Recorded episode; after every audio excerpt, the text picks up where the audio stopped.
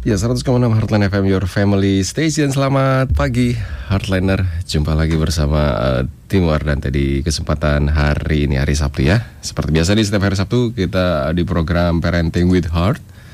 Tentu saja menginspirasi Anda bagaimana mengasuh anak dengan hati ya. Yang pasti kita akan membahas seputar permasalahan keluarga nih dan khususnya dalam hal mengasuh atau mendidik anak yang mulai dari latar belakang kenapa itu bisa terjadi, kemudian uh, penyebabnya apa, dampaknya terhadap keluarga seperti apa serta pencegahannya bagaimana. Nanti kita akan bahas tuntas di program Parenting with Heart. Nah, di Parenting with Heart ini Heartline bekerja sama dengan tim dari Yayasan Busur Emas, sebuah yayasan yang bergerak di bidang training, coaching, dan konseling. Jadi bagi Anda yang membutuhkan tiga hal tersebut, bisa langsung menghubungi Yayasan Busur Mas. Nah, di setiap Sabtu nih Heartliner kita selalu mengangkat topik yang berbeda dan kali ini kita uh, benar-benar mengangkat topik yang aktual nih Heartliner ya. Uh, mungkin Anda juga merasakan, saya juga merasakan, semua keluarga juga merasakan. Pernah nggak sih Anda uh, tiba-tiba mengalami atau putra atau putri Anda khususnya dalam hal saat ini sedang terjadi pandemik uh, COVID-19 ini corona tiba-tiba merasa bosan gitu ya.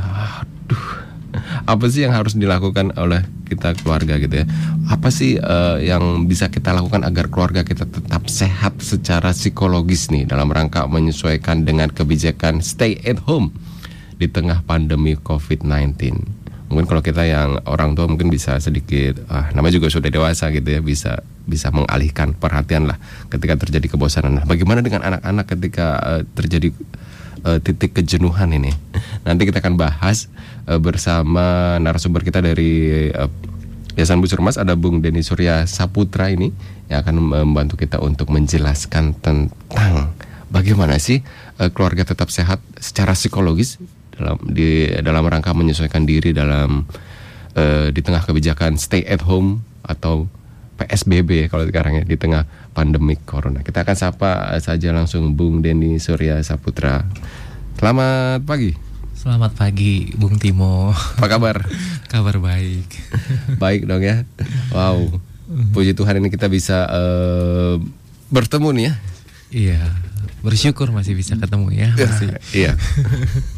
Sementara di tempat lain, wow masih ada yang nggak bisa bertemu hmm. gitu ya. Khususnya untuk mungkin mereka yang saat ini menjadi uh, garda depan gitu ya. Yeah. para perawat nggak bisa bertemu dengan keluarganya gitu ya. Ya dan juga nih ini uh, topik yang sangat aktual sekali nih ya. Terkait dengan uh, di rumah aja atau stay at home atau PSBB jadi semuanya serba dilakukan di rumah. Namanya orang yang tadinya bisa ke mana-mana manusia kan makhluk sosial bisa ke mana-mana gitu. Tiba-tiba hmm. hanya brek di rumah saja ini tentu menjadi suatu permasalahan ini bagi entah itu orang tuanya, mungkin anak-anaknya. Ya, seperti apa nih, Bung Denny? Kenapa sih sampai akhirnya mengangkat topik seperti ini? Oke, uh, kita tahu banget bahwa semua kita itu siap nggak siap menghadapi satu kenyataan di tengah pandemi COVID-19 ini hmm, gitu ya. Hmm, hmm. Semua berak uh, semua jadi kena dampaknya gitu iya. kan. Ekonomi, sosial, uh, budaya semuanya ini. Seperti hmm. contohnya lah yang kita lihat sehari-hari itu perhubungan internasional gitu kan itu juga udah terhambat gitu kan banyak uh, penerbangan-penerbangan yang dihentikan atau mulai yang tanggal ditunda. 24 kemarin uh -uh. semua penerbangan komersial di uh -uh. close terus sudah sampai di mana kita nggak uh, dilarang mudik gitu ya hmm. untuk mencegah penyebaran covid oke okay, dan terus ada banyak juga uh, pekerjaan apa perusahaan-perusahaan yang meng, apa merumahkan ya merumahkan karyawan gitu Ada kan. yang mempekerjakan mereka di rumah work from home dan sekolah-sekolah juga ditutup gitu kan Nah, ini yang menjadi salah oh, satu Enggak ditutup sih, di, di ha -ha, dialihkan, dialihkan, belajarnya di rumah sementara gitu kan. Dan akhirnya menjadi school from home gitu kan atau online school ya. Uh, bukan berarti homeschooling ya. Homeschooling itu kan berbeda -hmm. gitu kan. Tapi ini jadi berbeda tempat gitu kan. School from home. Ha -ha. Dan ini yang menjadi salah satu faktor mengapa saya angkat uh, tema ini pada hmm. pagi hari ini karena salah satu faktor yang mempengaruhi uh, yang berpengaruhnya yang menjadi dampaknya itu adalah untuk anak-anak gitu ya Khususnya dengan ya. kebijakan hmm. stay at home ini hmm. untuk hmm. dalam rangka pemerintah uh, memutus ini ya penyebaran uh, virus, virus corona, corona gitu hmm. kan. Nah, supaya aman mau tidak mau seperti ini gitu kan. Mm-mm. dan lingkungan langsung mengubah kehidupan anak yang tadinya bersama dengan sosialnya gitu kan sama Mm-mm. teman-temannya sama gurunya dan sama lingkungannya gitu ya. Eh, tapi sekarang anak-anak malah jadi jadi di rumah aja sekolah di rumah aja gitu. Dan anak-anak nggak boleh bermain keluar juga gitu kan. Dan memang semuanya jadi waspada dan jadi mengerikan gitu ya. Untuk eh, dan bahkan ada yang cemas ada yang khawatir gitu dan ada yang takut juga gitu. Nah ini bagi kita yang dewasa mungkin untuk menyikapi perubahan pada umumnya kita eh, Tidak terlalu- tidak terlalu Stres. stres stres juga sih. Walaupun ada beberapa orang dewasa pun yang juga butuh waktu untuk menyesuaikan diri dengan kondisi yang eh, darurat seperti ini, Iya. yang krisis seperti ini gitu kan. Tetapi bagaimana dengan anak-anak yang mereka dengan masih mungkin anak usia dini, mungkin anak-anak yang masih usia sekolah dari TK sampai di dari SD kan dari SD gitu ya sampai pun remaja SMA pun gitu ya.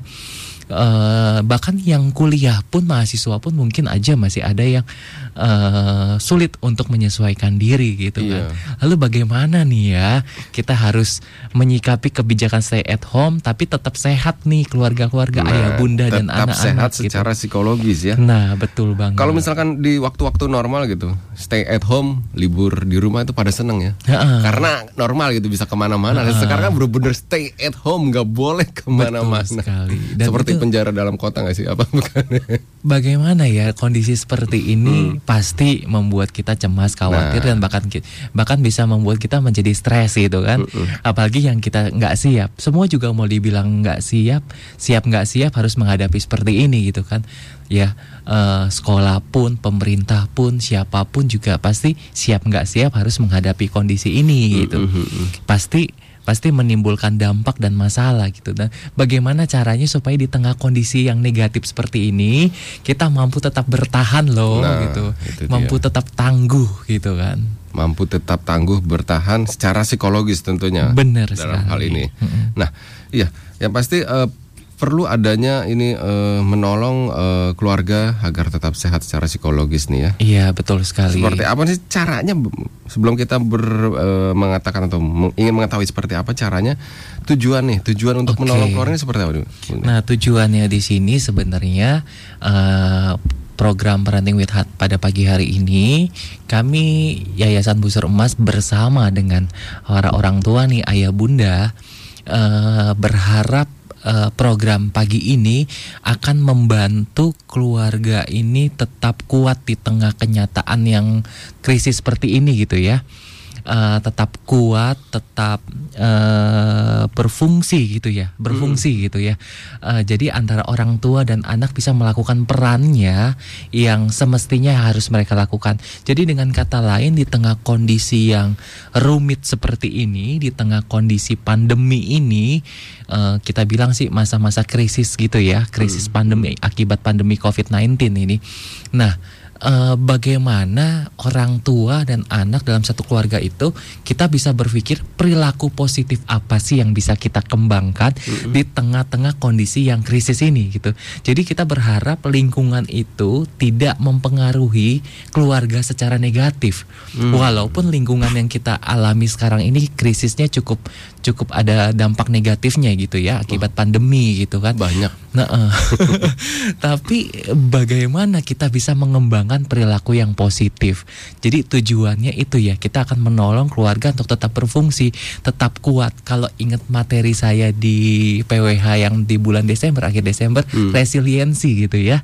Nah itu kan tetap tangguh gitu. Tetap tangguh nah bagaimana keluarga ya. nih tetap tangguh nih gitu. Nah jadi intinya lebih kepada tujuannya nanti jangka tujuannya adalah uh, perubahan perilaku ya, perubahan perilaku yang positif di tengah kondisi yang negatif gitu kan. Ya bukan masalah negatifnya juga di kondisi kenyataan yang seperti ini gitu ya. Dan kita harus mempertahankan perilaku positif bahkan harus merubah perilaku yang negatif menjadi positif. Nah, eh, Nah, nanti ya kita akan lanjutkan itu lebih dalam lagi ya. Bagaimana sih caranya? Oke. Bagi headliner yang ingin bertanya, silakan kirimkan pertanyaan Anda atau komentar Anda ke eh, line WhatsApp kita di 0855 885 1006 0855 885 1006 atau line telepon kita di 021 591 9244 tapi setelah yang satu ini ya.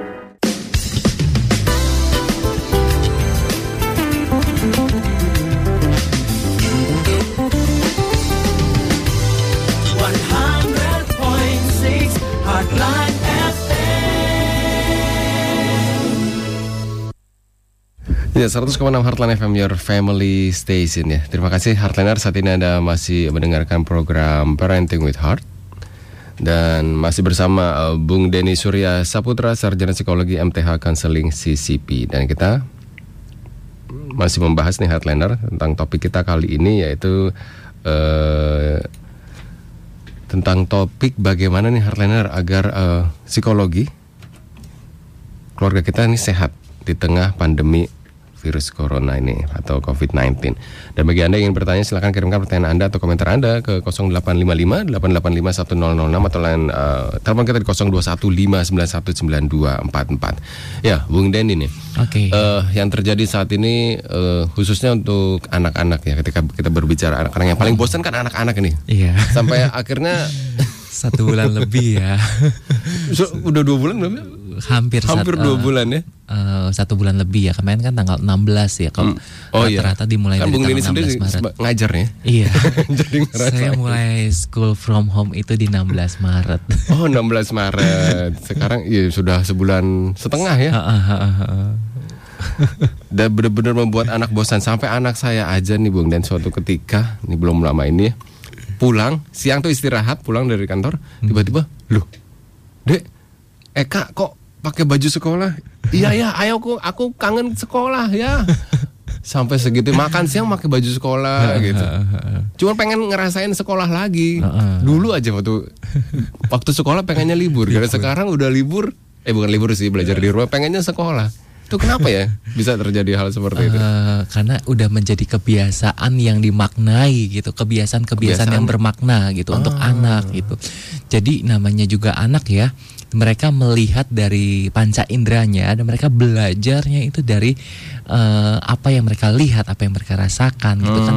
Dan itu yang konkret-konkret jelas gitu di dalam pikiran mereka. Mereka kan anak-anak SD kan lagi perkembangan pikirannya pun lebih kepada sesuatu yang konkret, yang jelas. Nah, itu yang jelas kenyataan di hadapan anak aku ini sekolah gitu.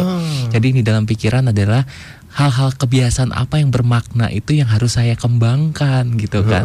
Nah, itu jadinya ke- mereka itu kehilangan kesempatan untuk eh, bahagia ya maksudnya dalam arti kehilangan kesempatan untuk melakukan eh, rutinitas-rutinitas yang bermakna untuk hi- untuk hidupnya Oh, untuk anak-anak gitu ya anak-anak sekolah itu bermakna ya penting banget.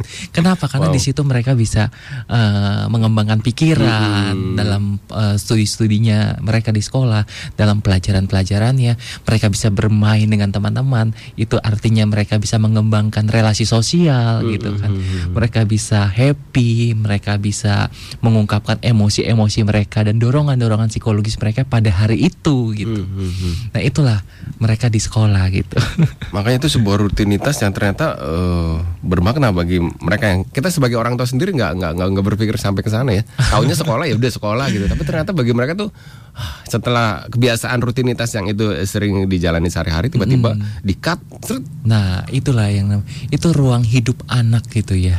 Nah, ruang hidup anak mau nggak mau lingkungan memaksa eh, anak dipaksa oleh lingkungan untuk yang tadinya bersama dengan guru, bersama dengan teman, ada aktivitas mungkin di perjalanan menuju sekolah, komunikasi dengan eh, mungkin orang tua yang mengantar atau apa, akhirnya mereka cuman eh, cenderung stabil, cenderung lingkungan mereka tuh tentu cenderungnya rutin sekarang stabil, menetap itu tentang apa eh, stay at home gitu ya. Jadi mereka cuma di rumah aja. Di rumah, mereka di rumah di tanpa- halaman, di Ha-ha. depan, di Jadi rumah.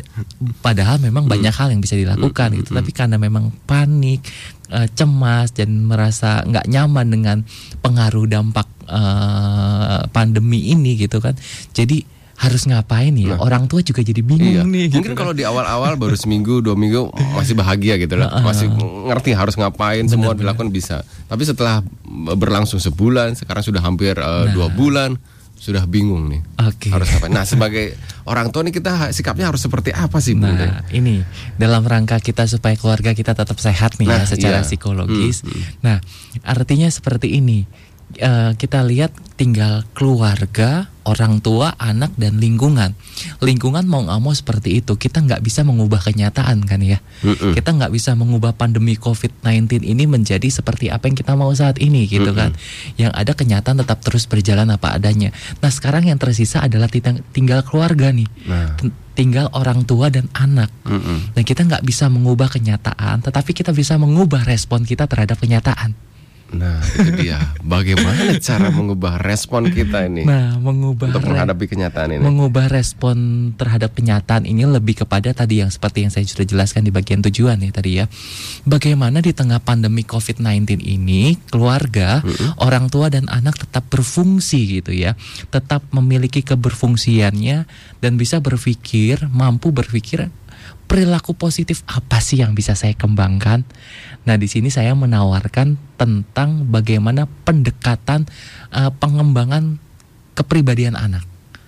Nah, itu. Ah, jadi banyak banyak eh, sudut atau banyak lini yang bisa dikembangkan. Nah, kali ini kita akan membahas khusus tentang bagaimana sih pendekatan untuk pengembangan kepribadian anak. Betul banget. Nah, pendekatan kepribadian anak ini eh, kita akan lebih fokus kepada aspek-aspek penting yang yang ada di dalam kepribadian yang bisa kita eh, intervensi ke anak, yang bisa kita latih kepada anak gitu ya.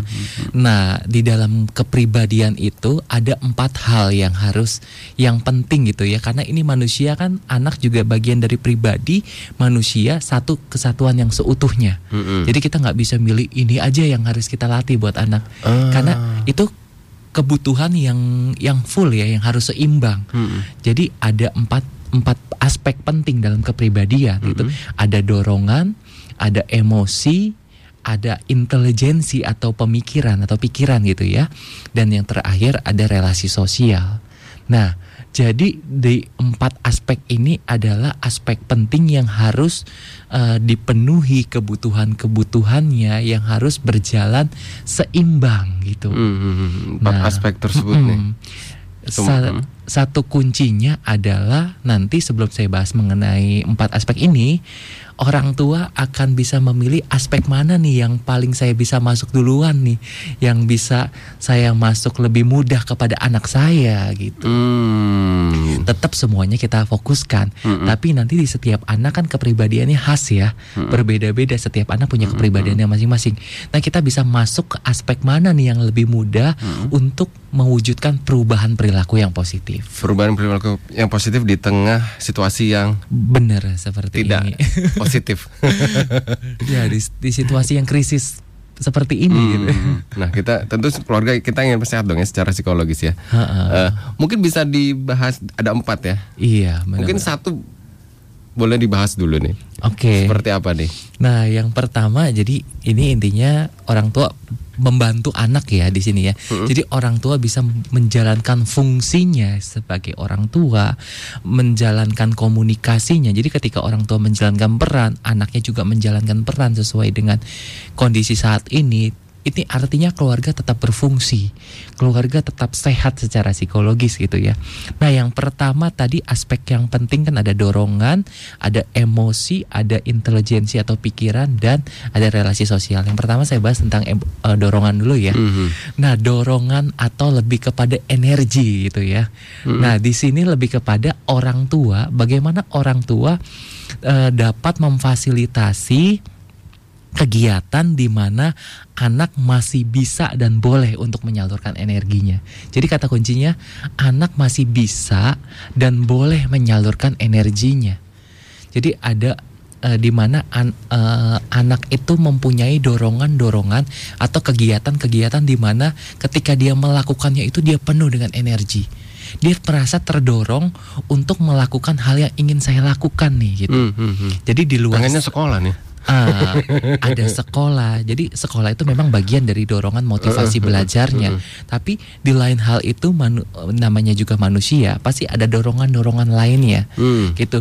Selain dia sekolah, ini yang bikin anak-anak beta itu lebih kepada hanya terdorong untuk memenuhi energi sekolah, sekolah, sekolah.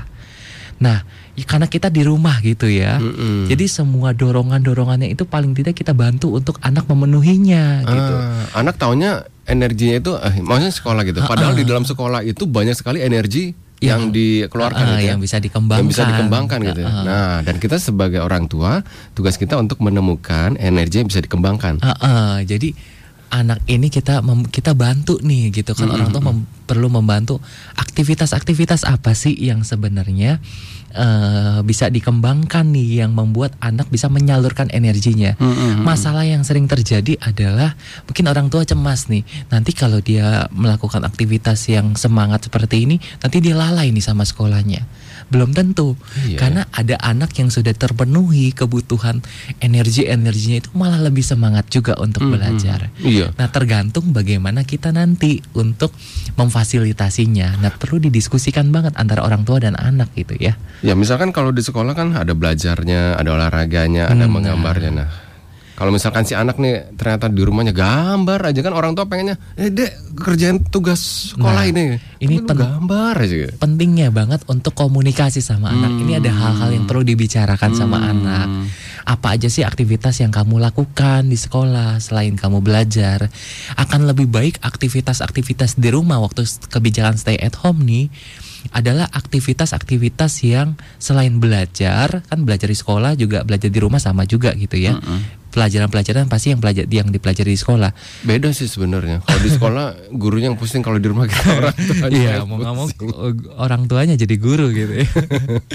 nah, eh, aktivitas-aktivitas lainnya yang biasanya dilakukan anak bersama dengan teman-teman dan orang tua bisa jadi pengganti teman di rumah. nah, kebetulan kalau orang tuanya eh, yang work from home bisa melakukan ya menggantikan. Nah, yang kalau orang tuanya tetap aja nih kerja, Eh, eh, nah, di sinilah letaknya eh, uniknya ya. Ada banyak masalah-masalah yang memang terjadi.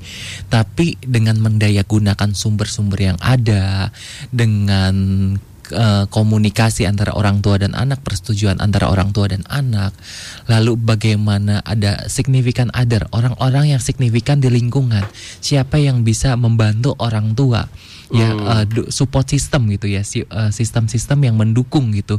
Yang siapa nih yang bisa difungsikan sama orang tua untuk membantu gitu kan. Walaupun kita nggak bisa banyak-banyak bergerumbul gitu ya karena kan memang kebijakan social distancing seperti ini gitu. Dan apalagi kalau kita eh, orang tua nih ya saya bagaimana cara saya untuk mengetahui aktivitas apa yang membuat anak bisa menyalurkan energinya gitu ya? Sementara saya aja bingung nih menjadi orang tua gitu kan. Saya sebagai orang tua aktivitas apa nih yang membuat saya berenergi gitu kan? nah kadang-kadang se- ada kesulitan juga seperti itu. Dan kebetulan nih saya juga pengalaman saya bagaimana cara saya untuk bisa menemukan tahu eh, sebagai orang dewasa hal apa saja yang membuat saya bisa berenergi dan itu bisa membuat saya bisa membimbing anak-anak gitu kan.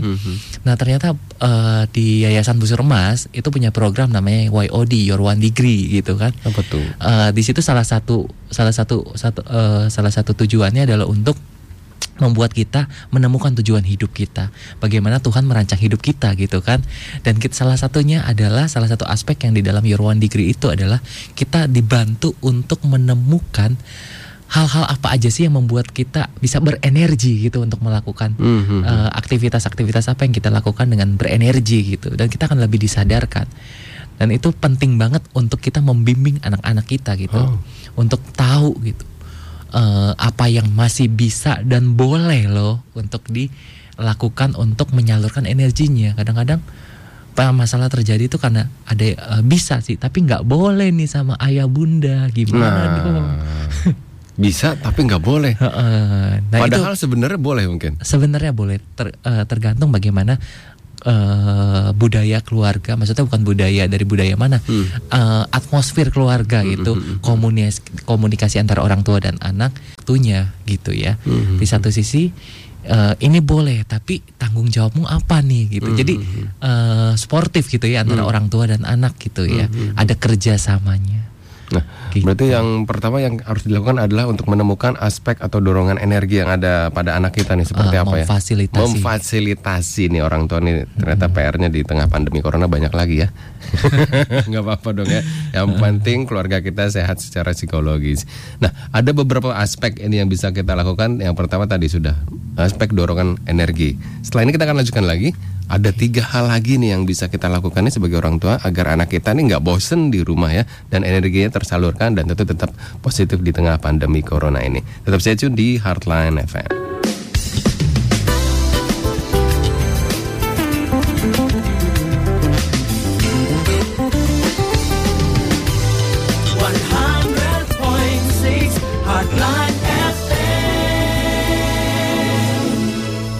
Ya 100,6 Heartland FM Your Family Station ya.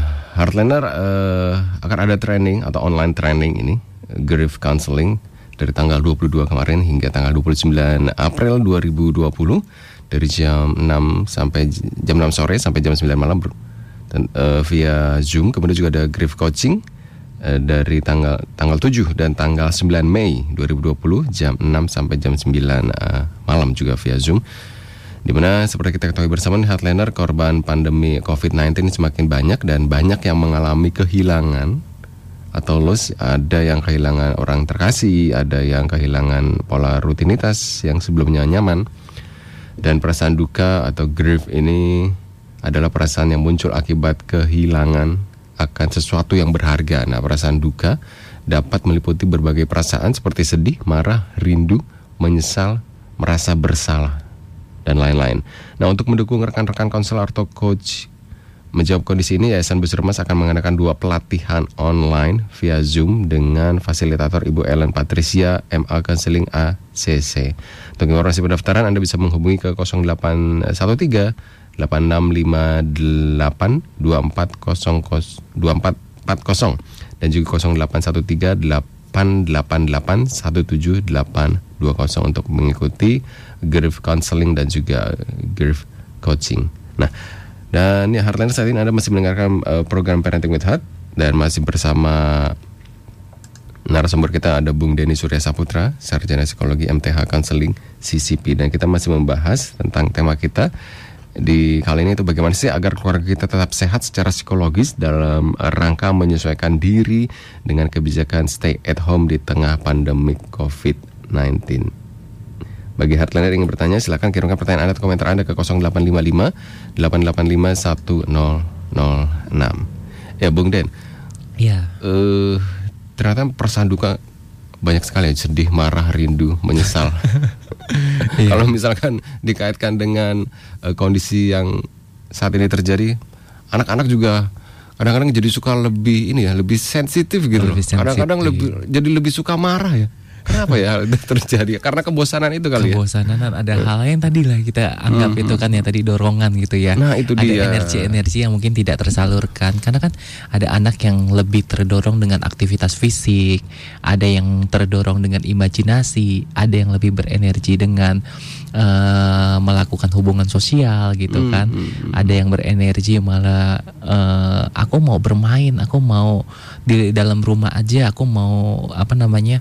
origami gitu kan lipat-lipat kertas hmm. jadi hmm. burung jadi apa wah itu aja kadang-kadang kalau anak udah merasa berenergi melakukan itu dan kita kasih kesempatan yang sederhana anak juga bisa merasa bahagia dan hmm, ketika hmm. Uh, setelah itu di uh, minta untuk ayo kita uh, kakak sudah menyelesaikan uh, aktivitasnya sekarang giliran kakak yuk untuk hmm. belajar mereka aja mau ada ada beberapa anak-anak yang memang seperti itu gitu hmm ketika kebutuhannya terpenuhi gitu ya. Itu contoh yang tadi dorongan. Nah, bagi Heartliner yang bertanya silahkan kirimkan pertanyaan Anda atau komentar Anda ke 0855 885 Uh, sudah ada yang masuk ini. Selamat okay. pagi uh, Heartline dan juga Bung Denny. Saya ingin bertanya bagaimana sih cara mengatasi anak yang mudah bosan? Saat ini anak saya sering banget bosan baru mainan satu pindah lagi ke mainan lain. Sedangkan nggak boleh keluar. Terima kasih dari Sari di Jakarta Selatan. Oke, saya ya. jawab langsung ya. Terima kasih. Ya, untuk... Ini pertanyaan umum nih yang terjadi saat ini. Sudah main ini, akhirnya bosan, mau keluar nggak boleh. Mau main lagi udah bosan gitu. Gimana nih? Terima kasih untuk Ibu Sari ya di hmm. Jakarta yang hmm. sudah memberikan pertanyaan ini jadi memperkaya uh, sesi kita hari ini gitu ya. Hmm. Nah, bagaimana cara mengatasi anak yang mudah bosan? Hmm. Nah, anak mudah bosan uh, berapa kita lihat dulu kondisi bosannya ini seperti bagaimana nih ya? Hmm. Bosannya kok dalam hal-hal hal-hal seperti ini terulang kembali bosannya. Oh jadi masalah yang membuat dia bosan yang berulang-ulang itu apa nih gitu. Oh dia cuman ada diem aja diem aja. Oh kenapa nih dia diem-diem aja kok merasa bosan? Nah penting di sini untuk kita berkomunikasi sama anak. Hmm, hmm. Emangnya adik biasanya kalau di sekolah ngapain aja sih? Nah kadang-kadang kita sebagai orang tua kita nggak tahu apa yang dia lakukan. Kita taunya belajar aja. Uh, uh, tapi hmm. bukan berarti orang tua uh, gagal ya, bukan hmm. gitu hmm. ya. Bukan berarti orang tua nggak peduli gitu kan. Uh, nah dalam hal ini dalam kondisi pandemi ini semua kita teruji nih semua kita teruji baik kita orang tua maupun anak gitu apakah kita saling mau berkomunikasi saling memahami mm -hmm. ada berapa banyak waktu yang mungkin terbuang gitu kan di hari-hari yang lalu karena saking sibuknya bekerja gitu kan nah penting banget untuk kita tahu kepribadian anak kita seperti apa Oh. Dan kita, waduh, berarti harus ke psikolog dong, harus ke, oh enggak, hmm. uh, observasi pengamatan yang murni dari orang tua itu jauh lebih baik gitu. Hmm, hmm, hmm. Jadi perilaku si anak ini seperti apa? Dia lebih senang gimana? Bagaimana dia tadi uh, apa yang yang dia senang lakukan dan ketika dia melakukan itu sekalipun capek dia tetap semangat. Nah, itu hmm. hal-hal hmm. yang membuat dia terdorong tuh energi. Uh, nah, itu itu itu kuncinya. Hmm. Kegiatan apa di mana anak bisa uh, beraktivitas uh, dengan semangat walaupun dia lelah tapi dia tetap berenergi loh melakukan. Nah, berarti itu nah, mungkin uh, hobinya atau mungkin mungkin itu bakatnya, bakatnya. mungkin itu apa uh, kegiatan apalah yang dia mm-hmm. yang dia suka tentunya, mm-hmm. tapi tetap dalam pengawasan kita gitu ya. Lalu uh, apa sih yang membuat dia merasa di pikiran dia tuh seperti apa gitu, pikiran-pikiran dia tentang tentang dirinya sendiri gitu kan. Lalu bagaimana kebutuhan nanti yang kita akan bahas nih emosi-emosinya apa aja gitu. Uh, bosan berarti dia kemungkinan cenderungnya aktif, kemungkinan loh. Uh, Dan dia ingin Berarti anak yang sering bosan berarti kemungkinan dia adalah anak yang uh, aktif nih. Nah, anak yang aktif tuh biasanya mungkin dia perlu berisi gitu kan. Mungkin kemampuan kognitifnya harus distimulasi, maksudnya harus dirangsang dengan kegiatan-kegiatan yang membuat dia bisa menyalurkan energinya tadi hmm, gitu. Hmm, hmm, hmm, nah, kebosanan itu ya jenuh gitu kan. Kita hmm, di satu titik kejenuhan gitu. Hmm, hmm. Nah, biasanya kalau kita ajarkan anak untuk ngerti tanggung jawabnya apa nih dan ini menjadi bagian dari kebutuhan kamu loh, Nak, gitu. Dan bukan hanya kebutuhan kamu aja. Ibu dan bapak pun juga melakukan bagian kita masing-masing. Itu artinya tanggung jawab. Jadi ketika anak bisa mengerti hal yang saya lakukan ini bagian dari tanggung jawab saya ini setiap hari dan itu cenderung uh, kehidupan anak bisa bermakna karena esensi dari makna hidup adalah tanggung jawab. Hmm. Kalau kita nggak mengerti apa yang kita lakukan itu adalah tanggung jawab kita, hidup kita akan jadi vakum, jenuh gitu. Hmm, hmm, hmm. Itu jadi, yang jadi persoalan gitu. Itu jadi bosan gitu. Jadi, banyak hal yang bisa dilakukan mm -hmm, oleh ya. orang tua untuk mengatasi kejenuhan. Mm -hmm. Tergantung kepribadian anaknya sendiri. Berarti kita harus uh, lebih mengenal. dahului mengenal kepribadian si anak itu sendiri ya. Ha -ha. Nah, Jadi okay. hmm? komunikasi gitu ya. Karena pasti hal yang dilihat orang tua setiap hari itu adalah validasinya untuk membenarkan bagaimana anak saya ini seperti apa. Hanya orang hmm. tuanya sih yang tahu. Kalau orang tuanya sibuk kerja, uh, itu itu realita gitu. Itu Tapi realita. saya percaya di hmm, tengah-tengah kesibukan seperti hmm. itu pun pasti aja, pasti bisa gitu. Karena anak tidak menuntut orang tua 100% full hmm. gitu. Dan kebetulan di nanti di aspek emosi saya punya contoh nah, gitu. Ini dia. Seperti apa sih kan ada empat aspek ini agar anak kita tetap uh, menjadi anak yang positif bahkan bisa menemukan mengembangkan kepribadian. Yang pertama tadi ya, aspek dorongan. Jadi kita, uh, anak itu bisa menyalurkan energinya. Kemudian ada aspek apa lagi nih? Emosi gitu Emosi. ya. Nah, hmm, seperti apa nih? Orang tua dapat memfasilitasi di mana anak bisa mengembangkan uh, aspek emosinya gitu, ya, emosinya hmm. gitu hmm. kan. Nah, di sini anak bisa kebutuhan-kebutuhan emosinya supaya ketika emosinya stabil, anak lebih bisa biasanya percaya diri dan lebih bisa untuk melakukan aktivitas-aktivitas lainnya dengan stabil juga gitu ya.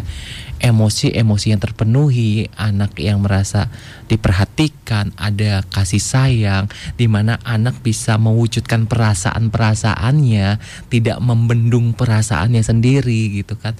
Anak bisa mengekspresikan emosinya dengan leluasa gitu. Nah, kegiatan-kegiatan apa sih yang seperti itu gitu kan? Nah, kita bisa contohnya, ayo uh, gambarkan perasaan kamu dengan uh, smiling di kertas gambar ini gitu. Hmm, nah, hmm. itu kan artinya kita sedang membantu anak untuk mengenali perasaannya di hari ini misalnya hmm. gitu.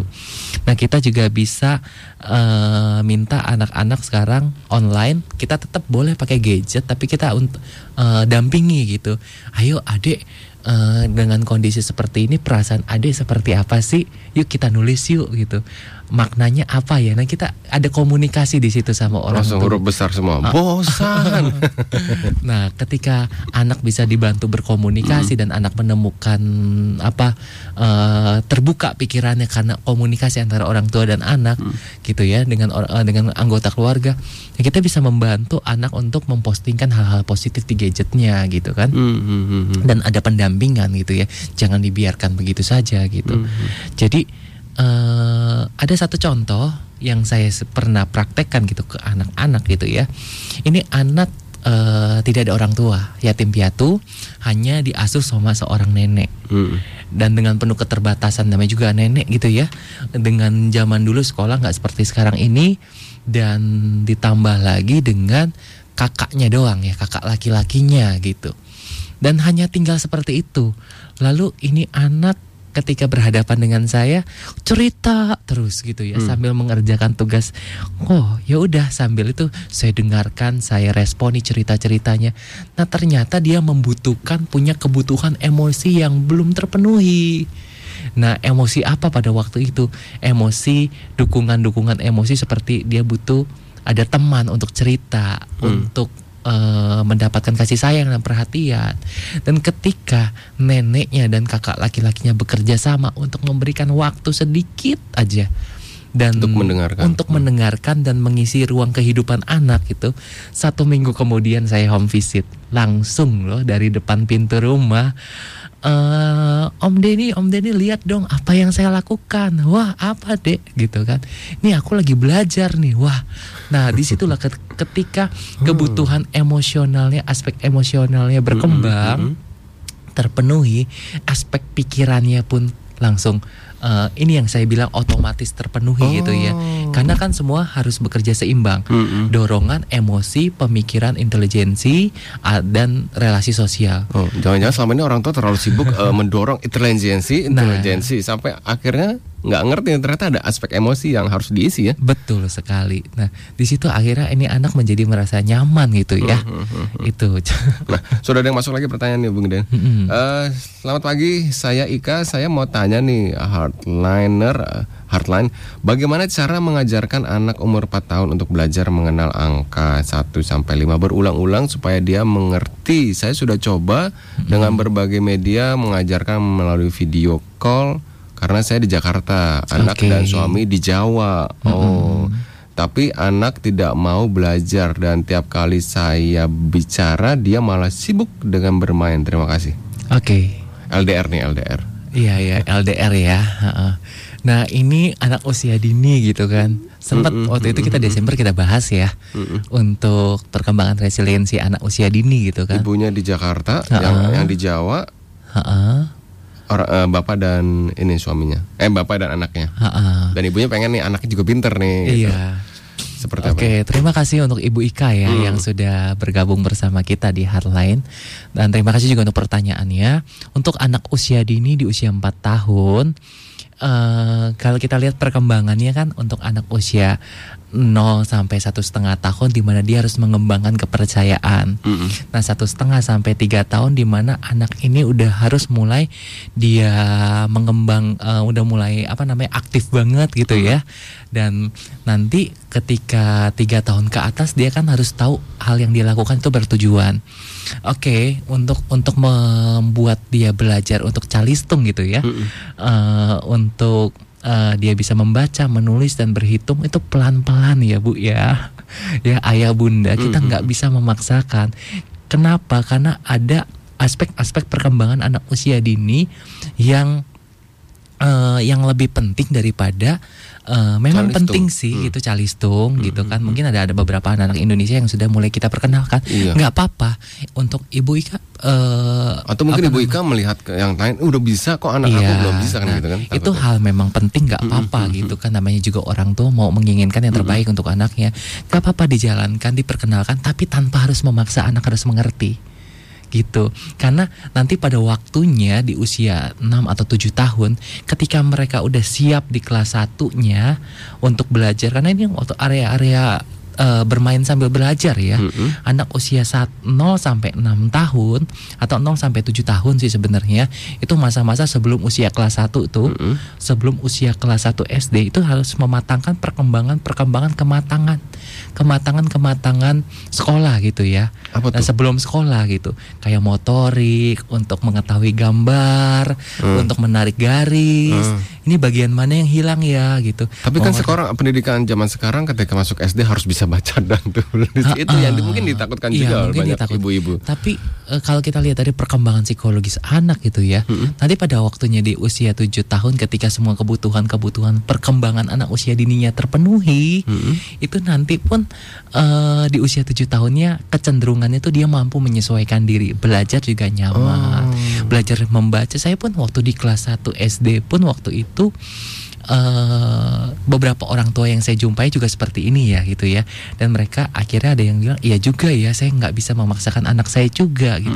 Pada waktunya bisa. Dulu saya juga pernah mengajarkan sampai akhirnya eh, mem- eh, apa namanya anak-anak usia dini tuh sampai sambil bermain.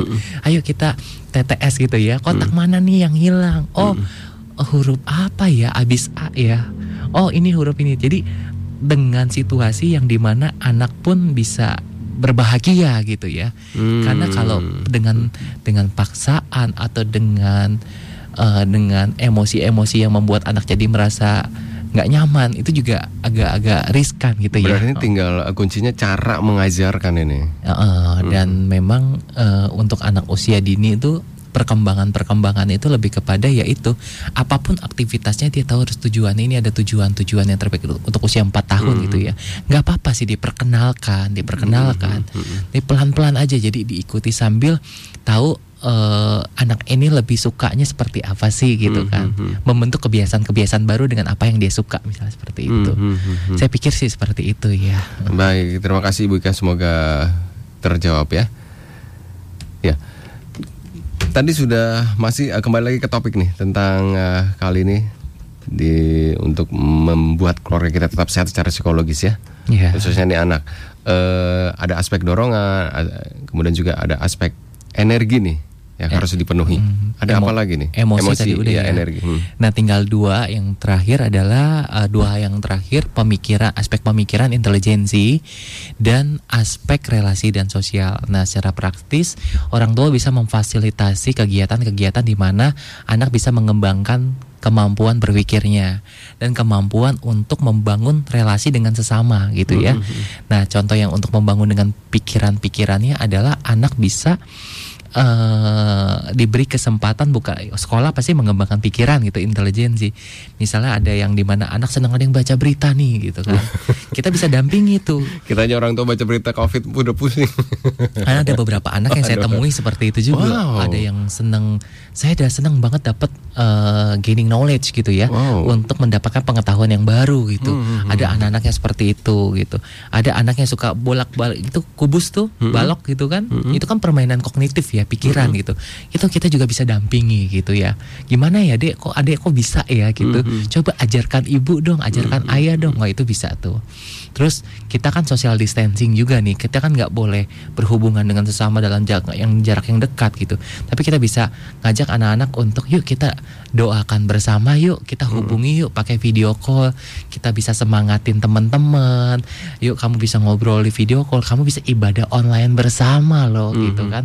Sama ayah dan bunda dan ada banyak hal-hal dengan aktivitas online bisa berhubungan dengan sesama juga. Gitu karena ada anak-anak yang senang berelasi sosial gitu. Karena ada intelijensi interpersonal ya gitu ya. Saya pikir seperti itu sih. Jadi semua aspek ini perlu diseimbangkan ya untuk dipenuhi kebutuhan-kebutuhannya. Ya, Kemudian ada yang pertanyaan masuk lagi nih dari Ibu Yati. Selamat pagi Heartline. Eh, belum lama ini suami aku di PHK akibat eh, vir- COVID-19. Dan saat ini suamiku emosinya sering naik nih. Apa yang harus saya lakukan? Terima kasih. Wah. Wah, oke. eh, Kenapa ya? Eh, Kebanyakan emosi pada naik nih akhir-akhir ini. Karena eh, situasi seperti krisis seperti ini, di mana manusia juga kebutuhan kan tetap terus berjalan, Hmm. kebutuhan tetap terus berjalan dan kecemasan, kekhawatiran akan jaminan hidup siapa nih yang akan menjamin saya. Lalu perekonomian ya secara realistis perekonomian kan butuh nih ya Mm-mm. untuk menjamin kehidupan ke depannya di tengah kondisi seperti ini apa nih gitu kan Hmm. perekonomian juga penting gitu ya kita nggak kita nggak memungkiri hal itu gitu kan dan di, di satu sisi kebutuhan itu sedang eh, terancam dan emosi terganggu hmm. Nah, pikiran-pikiran apa sih yang ada di dalam diri Bapak ketika lagi dalam masa PHK seperti ini yang membuat eh, dia eh, bisa memaknai eh, PHK-nya ini sampai mempengaruhi emosinya negatif seperti itu. Kita perlu tahu. Hmm. Jadi kita memang nggak nyaman dengan emosi negatifnya, dengan ketersinggungannya itu, emosinya yang memuncak. Tapi kita juga perlu tahu apa sih persepsi eh, pemaknaan bagaimana bapak mengartikan kenyataan ini sehingga persepsinya itu kok mempengaruhi emosinya negatif ya. Nah itu penting banget. Gitu. Kalau Mhm. misalnya memang agak kesulitan, itu perlu untuk eh, mungkin bisa konsul konseling gitu ya. Iya, mungkin Gitu. mau nyari kerja sekarang kondisi dengan kondisi yang saat ini ya Heeh. cukup sulit juga nih. Benar, benar Hmm, banget. hmm, hmm, Dan itu juga bisa mempengaruhi bagaimana hubungan antara eh, orang tua dengan anak gitu ya. Hmm, hmm, Gitu. Baik. Nah, kalau terasa ini waktunya sudah di penghujung acara, mungkin eh, Bung Den bisa memberikan kesimpulan nih topik kita kali ini. Oke, satu kesimpulan Hmm. ini untuk ayah bunda dan semua keluarga di Indonesia, bagaimana supaya kita keluarga tetap sehat secara psikologis, terutama untuk hubungan kita dengan anak. Jadi dengan pengembangan eh, kepribadian, pendekatan pengembangan kepribadian pada anak, karakter building. Nah, bagaimana pengembangan kepribadian anak dapat dilakukan? Yaitu dengan fokus pada empat aspek yang bisa dikembangkan: aspek dorongan, emosi, pemikiran atau intelijensi dan relasi sosial. Nah, bagian aspek mana yang orang tua mau masuk lebih dulu, yang kiranya lebih mudah untuk mengembangkan anak, eh, kepribadian anaknya, Hmm. silakan dipilih sesuai dengan eh, kepribadian anak gitu ya. Dan prinsip ini harus seimbang gitu ya, harus seimbang, tapi bukan harus dipaksakan semuanya gitu. Hmm. Karena satu hal kebu- eh, kebutuhan bisa eh, aspek bisa dikembangkan, aspek-aspek lainnya juga mengikuti. Karena kita bagian satu kesatuan yang seutuhnya, pikiran mempengaruhi emosi dan pikiran juga mempengaruhi emosi dan tindakan. Hmm, hmm, hmm. Nah, seperti itu. Dan ingat satu hal bahwa semua rutinitas yang bermakna pada anak seperti sekolah dan pemakaian misalnya kayak tadi baju seragam dan Hmm. apa pun itu juga bisa dilakukan walaupun di rumah gitu. Jadi anak tidak kehilangan hal-hal yang bermakna yang dia lakukan. Oh, jadi tetap konsentrasi Hmm. pada tujuan sehari-hari. Walaupun aku di rumah, aku tetap bertanggung jawab dengan sekolahku. Hmm. Aku bertanggung jawab dengan pekerjaan dan aktivitasku dan aku juga punya kesempatan untuk eh, bisa mengembangkan energi-energiku, Jadi nggak apa-apa ya, bakat-bakatku. tiba-tiba seorang anak eh, di tengah pandemi corona ini tiba-tiba pakai baju seragam sekolah itu nggak apa-apa ya. Nggak apa-apa. Dan saya pun kerja juga di rumah pakai seragam loh. saya juga pakai baju yang rapi. Wow. gitu. Dan itu untuk itu membuat saya mo- termotivasi. Oh iya, saya harus tetap semangat. Walaupun eh, meja kerja saya di bawah, Mm-mm. kamar saya di atas. Tiap kali saya selesai kerja, eh, laptop saya saya bawa ke kamar. Dan ketika saya bangun pagi, saya harus bekerja nih. Saya bawa tas saya ke ruang kerja saya. Dan itu membuat saya termotivasi. Wow, bukan sesuatu yang aneh ya, tapi tapi ternyata itu malah bisa sebagian orang malah membuat termotivasi. Iya, karena Kalau memang itu halnya positif, hasilnya positif, kenapa nggak dilakukan? Nah Nggak itu apa-apa yang ya. saya bilang Hmm. tanggung jawab ya itu Ah. esensi dari makna hidup adalah tanggung jawab. Apa pun yang kita lakukan dengan tanggung jawab, cenderung hidup kita akan bermakna. Ah. Terima Oke. kasih nih Bung Denny. Hari ini baik sekali pelajaran Sama-sama, didapatkan ini ya. Nanti kita akan lanjutkan lagi obrolan kita di lain waktu. Baik sekali lagi terima kasih untuk Bung Denny Surya Saputra, Sama-sama. Sarjana Psikologi MTH Counseling CCP telah hadir di program Parenting with Heart. Dan Heartliner, terima kasih untuk Anda yang hari ini sudah bergabung baik sekali. Eh, semoga semua pertanyaannya bisa terjawab ya. Atau mungkin bagi Heartliner yang ingin bertanya lebih lanjut nih ke Bung Denny bisa menghubungi ke mana nih? Bisa menghubungi ke admin Yayasan Pusermas atau di pribadi saya juga bisa gitu. Pribadinya nomor di nomornya di 0856 Mm-mm. 112 1400. Baik, terima kasih sekali lagi Bung Denny dan juga Hartana terima kasih. Dan saatnya saya Timo Hardan undur diri dari pendengaran Anda. Keep on growing and never give up.